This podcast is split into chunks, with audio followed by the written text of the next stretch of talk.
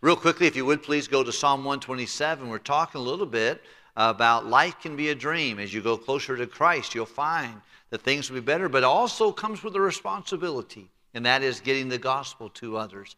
That song is talking about going to heaven. I'll know I'm home when everything is just the way it's supposed to be. Right now in this life, it's not the way it's supposed to be.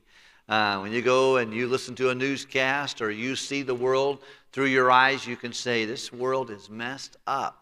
It has got some real issues. I mean, the Bears can't even beat the Packers. It's awful, you know. And, uh, it's awful just going on here. I'm just proud Brother Abdel showed up in church tonight. I know he was up in. When he saw halftime was going south, he decided to come, and I was so glad he came, and it's wonderful. This world's got all kinds of issues and all kinds of problems, and uh, it needs the gospel of Jesus Christ. It needs people that uh, care about the things of God. Psalm 126 is a beautiful psalm. It begins in verse number one. Let's look at it if we can, please.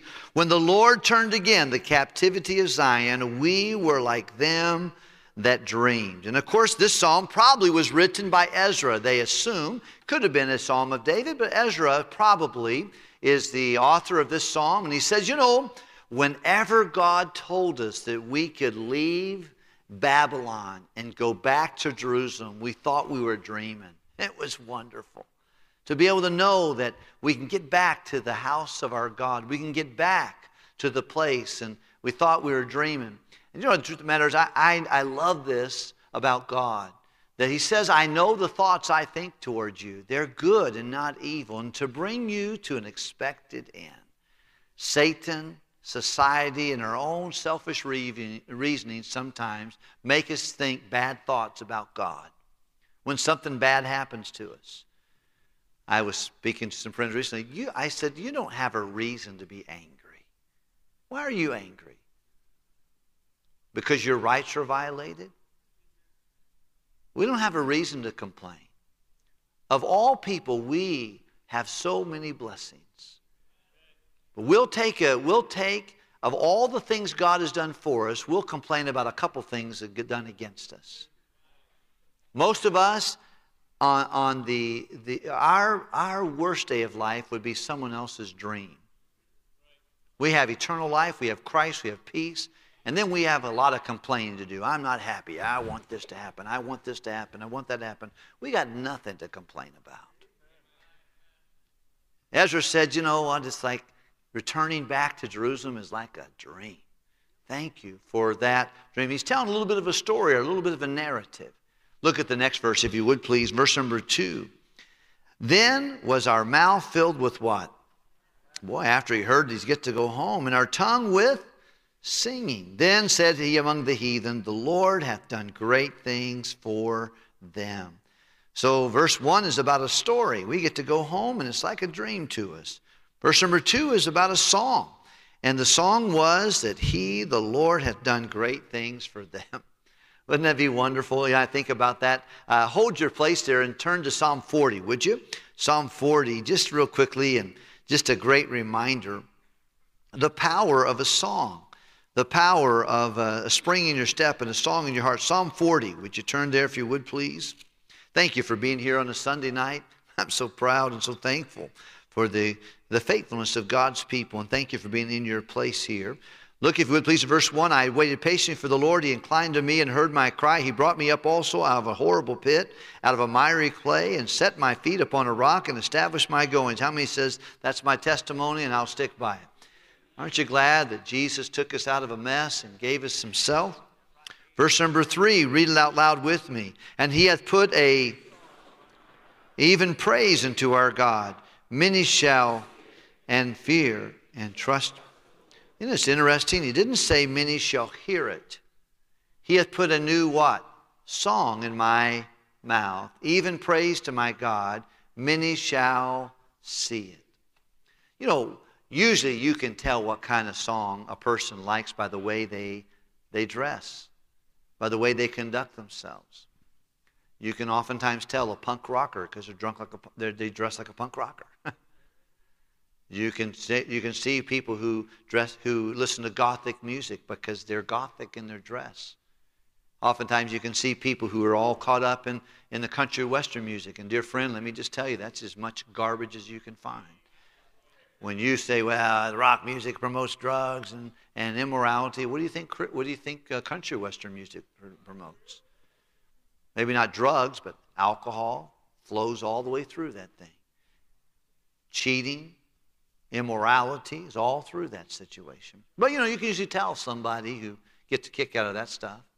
It affects, and you know what? You can tell somebody who has a new song in their mouth, somebody who has praise into their Lord. He said, People who are interested or humble enough to see this, they will see it and they'll be glad. Just a reminder, boy, your songs matter. I oftentimes say this, and I don't know, I may be wrong about it, but I find it's very hard to see people progress spiritually who are not willing to address two matters money and music. When you want to keep your control of your finances and you want to keep your music, you'll struggle to be the Christian God wants you to be. I remember hearing about a pastor who struggled in his life and ended up just being a train wreck. And here's a guy who, who, would, who would lived holy at one time and pure, but on his phone were all kinds of wrong music that he had on his phone before he wrecked his life and the lives of those around him. And you know that that is very that's understandable. Music and money are two things I've done. But you know the Bible says our song should be the Lord hath done great things for us. Well, I tell you, I don't want to I don't want to write a, a, a morbid song about how hard it is to be me. I'd like to write a song, if I'm going to write a song about how good it is to be God's and how great things He has done for us. Boy, Christians, praise the Lord. I love being around godly people who just really have a spring in their step, a song in their heart. They have a praise in their lips. They're not down the dumps very rarely. I mean, all of us have ups and downs. But um, I love this Ezra's Psalm. He says, you know, first of all, man, getting to go home, it's like a dream. And laughter and singing. And we sang songs about the Lord hath done great things for us. Someone said, when the fires of gratitude die out in the heart of a Christian, that man is well nigh hopeless. I imagine it would be for girls too. People who can't find a reason to praise are really uh, wasting their breath. And they're, they're not helpful. They sap the energy out of institutions, their home, their marriages, their moms, their dads, their children, their church, their workplace. People who send around and complain about things. They don't like what this happened, don't like that. And look, man, we, we live in a fallen world, and we, we live in uh, every institution I just mentioned is a fallen institution because we have, we have sinners in them. But boy, you got a lot of things to be thankful for.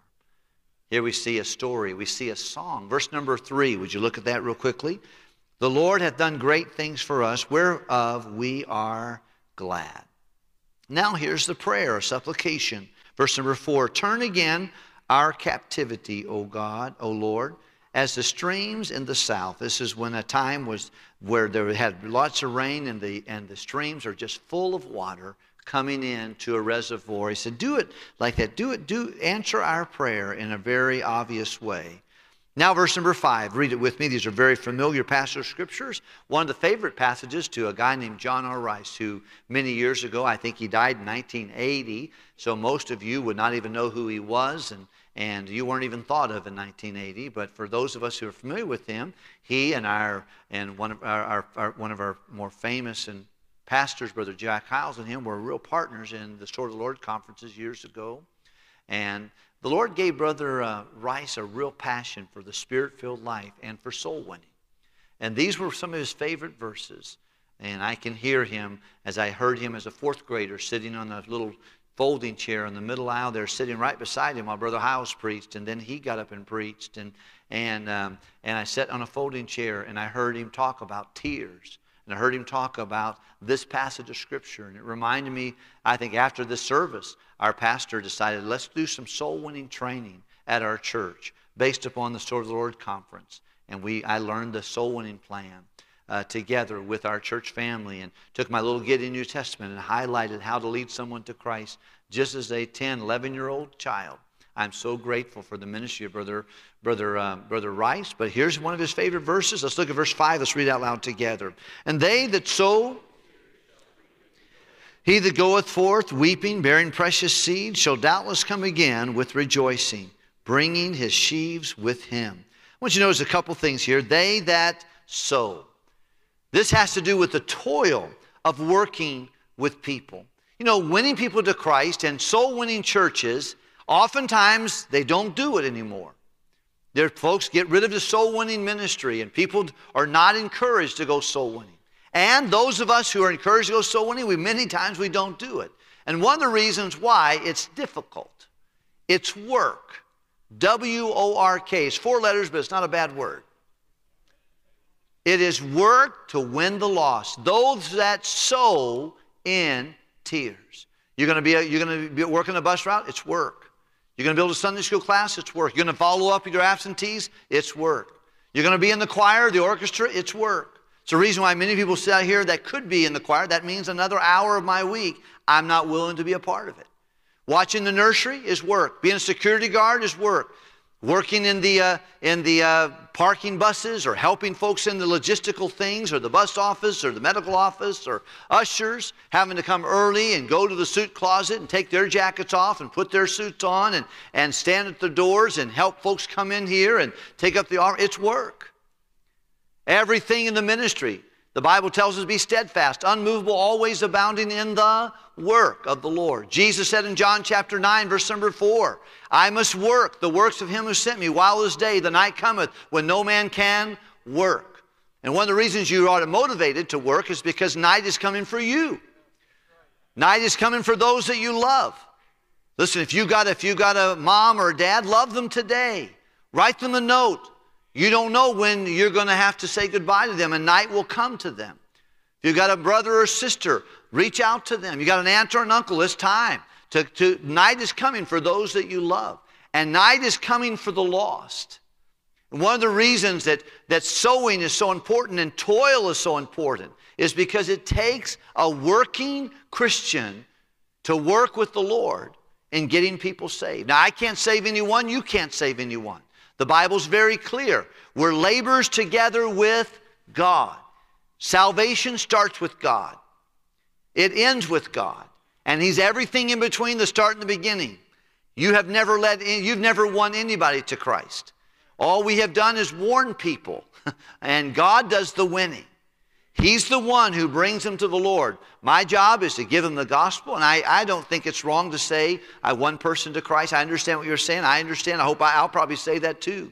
But the truth of the matter is, I can't save anybody. Everyone who gets saved gets saved because God does the work. And we work together with Him. I was talking to someone yesterday. He said, Pastor, I couldn't believe it. I was I went to talk to someone, and they began to talk to us, and and and they said, Oh, I can't believe you're asking. I was just wondering about this. I just, I wanted to know how to get to heaven. Yes, I want to know. Boy, the devil sent someone to aggravate them and to frustrate them during that middle of the thing. What's, it's amazing how that, but you know, that story doesn't happen if someone doesn't get out there and talk to folks. He that goeth forth. You, got you can't spell the gospel without go. And many of us were very happy to stay and watch and rejoice with whatever else happens, but we don't want to get a part of it because it is toil. He that goeth forth, he that soweth. And then the Bible tells us another concept, and that's tears. I, I was thinking about a little bit of the toil of soul winning and uh, the challenges that come, but really, so many factors go into someone coming to know the Lord. And it's not just one factor. I've never, I don't think I'll find this out in heaven uh, future, but I'm pretty sure I can say this with great confidence. I have never been the only factor in the people that I've seen saved. There's always somebody else. That's why when you think about winning someone to Christ or someone getting saved, you can rejoice. When you see someone get baptized, uh, this morning or tonight or Wednesday night, we have two folks going to get baptized that recently were won to Christ by one of our young men. We're excited about that. But the truth of the matter is, I can rejoice with that because to some extent, I have a role in what happens. Everyone who's a member of our church, if you pray, you give, you witness, you're a part of the reason that anyone gets saved. But God does a work in people's lives. And I was thinking about a man named Moses. And uh, he and his wife, uh, they had three children. My wife was watching them in, in kind of like a little daycare uh, that she had, and she was babysitting them. And I could just tell Moses was rough, and his wife was rough. They were, their speech was rough, their language, their way they handled things were rough. And I began one day talking to him, and I tried to go into the gospel, and boy, he did. He was not at all interested. Not at all, not even a little bit. He shined me off so, so fast. But I began praying for Moses. I began asking God to help him that God give me a chance to talk to him. I invited him to church. He came for one of the things that the kids were doing for, for a Sunday school class. And thank God for Transformer Kids Club. That'll start. Brother Keith and Brother, uh, Brother Dell and Brother Woosley will be working with the kids on this coming Wednesday night, preparing them for that. They'll have a break when they go to camp and then come back and get started. But the kids came to the Wednesday night. And I talked to a dad today. He said, Man, my kids are so excited. He just got saved a few weeks ago, and he said, My kids are so excited about that Transformer Kids Club. When's it going to start again? We want to know that. I want to come to that situation and how grateful I am. But this, the same way with this situation. But I remember days went go by. We kind of warmed up with him a little bit. But one day, I just, um, I went out, and he was putting things in the trunk of his car. I said, Moses, I've been praying for you. This is weeks and months have gone by. I've tried a couple times to witness to him. He wouldn't let me. But finally, I said, Moses, I've been really concerned about you. Would you consider giving me 20 minutes sometime to show you from the Bible how to be saved? At least give it to you. You don't have to agree with it. Just let me show it to you. By the way, there's power in the gospel. There's power in the gospel. And for people to get saved, there's several factors. One, there needs to be a sinner. for someone to get saved. Number two, there needs to be the scriptures.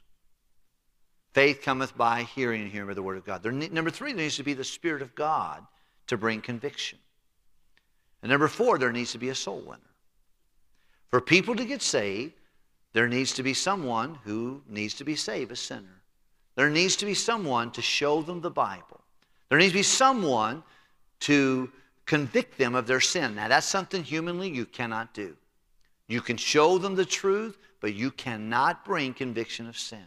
That's only, the only person that can do that is the Holy Spirit of God. It's his job, and he'll do it. He won't fail. He'll bring conviction of sin of righteousness in Jesus, their need for Jesus, and judgment to come. He'll do it. That's his job. And then you need a soul winner, and that's who you want to be.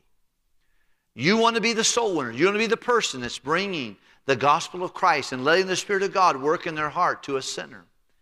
And we've got to have that. But I remember him, I said, I said, Moses, I share that. And he, I thought he was getting angry. He took the, he took the trunk and he put all the stuff in there and he looked up at me and he slammed the trunk real hard. He stood up on that trunk and he said, John, I think it's about time I heard something beside all the noise out there. Yes, I'll give you 20 minutes. I was like, hallelujah. When? He said, If you want, I'll go right now.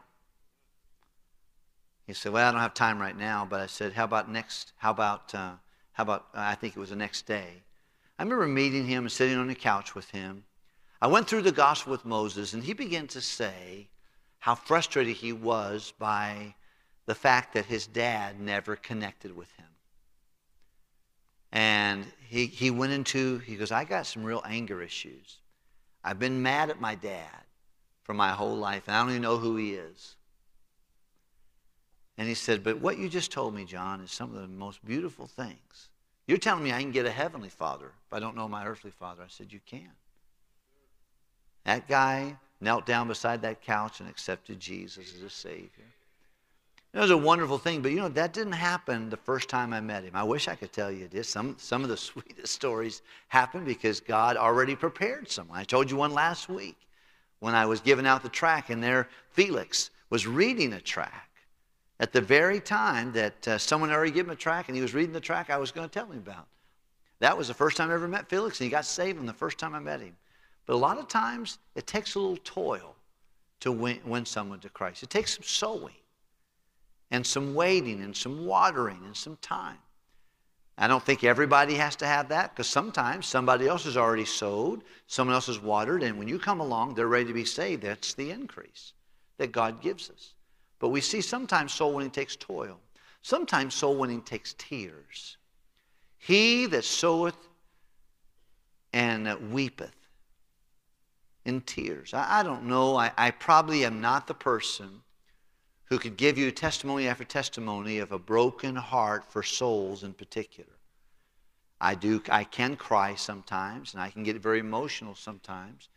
But I, I'm not really the best testimony of someone who just cried my way through a situation leading someone to Christ. There are people who do that. And uh, by the way, people usually come to Christ one of two ways because of compassion or because of fear. He said, Some have compassion, that's what makes a difference in them. Others are saved with fear, with the recognition that hell is approaching them and the Spirit of God begins to bring heavy conviction upon their heart and life. And that's why they come to know the Lord as their Savior. But, you know, compassion is something, even without a tear in your eye, moist tear in your eye, there ought to be a real passion on the inside of you, a burden for people without Christ. I think those are oftentimes fostered. One of the things I love about prayer, I'm not always the prayer I need to be, but I tell you, two things come out of prayer. Number one, a vision to see people and circumstances God's way, and a passion to do things God's way. Vision and passion are birthed out of prayer. I, I, one of the things I try to do is pray from around my neighborhood to the 14 houses on my circle. I try to think of their names of the people that live there. And, and when I go around my circle my vehicle, oftentimes I'll name their names out to the Lord. I don't know how my prayers will get them saved, but here's what I do know. My prayers make me sensitive to think, is this when they need to be talked to about the Lord? What is God doing? When I hear something go wrong, I never forget. I prayed for my neighbors for a long time, and unfortunately, I don't think they came to know the Lord as their Savior. But I'll never forget, of all, of all things, I don't know why this happened. Like a knock at the door was one evening. It was not too far before a church on a Wednesday night. I opened the door, and the man said, You know, you have my condolences. I'm so sorry. I said, What happened? He said, No, we're here to pick up the remains of your loved one. I said, To my knowledge, no one died here. Um, he said, uh, Oh, man, we have the wrong address. Who are you looking for? And they told me the name of my neighbor on my block. And you know, had they not done that, I would not have known that. But they said, no, so and so passed away. And he told me the name. And I said, oh, we have tried to talk to that person about the Lord. And I remember I said, I wonder if I could go and talk to them. And I, and I followed the, the, the person from the funeral home over to the house. And, and I, I saw my neighbor and I embraced them. And I said, I'm so sorry. They said, Well, John, can you come in? I went up there to the bed where my, my neighbor was passed away, was laying. I saw his, his loved ones gather around the, uh, of the bed. And I began to pray. I said, Do you mind if I pray? And these folks are not terribly religious people, but I began to pray, and you could hear that God was doing something in their hearts and life. And to my knowledge, none of them have come to know the Lord as a result of that. But I think to myself, the reason that guy mistakenly knocked on my door, two doors down from where he was going, is because of the prayers and the concern. And I believe God opens up doors through prayer and tears and compassion and ministry. So you don't work where you work because you just get a good job there. You work there because there's somebody there that needs your compassion. You don't live in the neighborhood you live in because you just think it's a great place to live. And God just miraculously gave you that house. You live there for the sake of what God's trying to do in that community. Everything we're going through. I heard Linda tell my son this today, this afternoon. She says, You know, it's amazing that God uses so many circumstances. You're getting into, into pools of relationship, and there's never doing it just because. She said, even if we were to go to the hospital tonight because someone got sick, there would be a problem with someone sick, but the reason we're going there is not because that person's sick, it's because God wants us to interact and be sensitive to someone else around us. It's a different way of thinking. But toil, tears. But then he says in verse number six, he says, He that goeth forth weeping, bearing precious seed, shall doubtless come again with what? Rejoicing bringing the sheaves with him. We have a triumph. There are some of the most wonderful things that will ever happen in your life or happen because of soul winners. I see Brother and Mrs. Calling. They've been soul winning for many, many years. They and Apostle Paul were door, door knocking partners together. They, they've been used of God so preciously. But they've got stories of coffee shops on the University of Tennessee that someone got saved and now they're doing something someplace else. They've got stories of when they were on tour for the college for many summers, winning people to Christ in those communities. They've got stories, and it's not uncommon to see Brother and Mrs. Calling sitting there with four or five people sometimes beside them. I've led people to Christ that they started the communication with, and I got to follow up and, and build upon the foundation that they laid. And I would say to you, that's one of the things that'll keep you going because you'll come back rejoicing. And the joy of the Lord is our strength. I want to encourage you to say, God, please help me to put my time in. Help me to toil. Help me to have tears so I can have triumph. I can, I can look back and say, God, you used me to reach someone. I, it was all you, but I to labor together with you in this way. Let's pray together, can we?